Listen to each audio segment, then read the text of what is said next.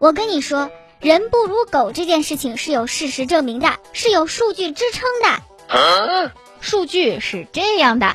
第一财经商业数据中心最近发布的二零二一宠物食品行业消费洞察报告显示，二零二一年我国的独居成年群体规模将接近一亿人，而养宠物，例如说养小狗小猫的人群数量则达到了六千两百九十四万人，大约超过了 百分之五十。 而且养宠物的人们特别愿意为主子花钱，比如报告当中就显示，二零二零年人们在宠物身上花的钱占到了人均可支配收入的 百分之二十。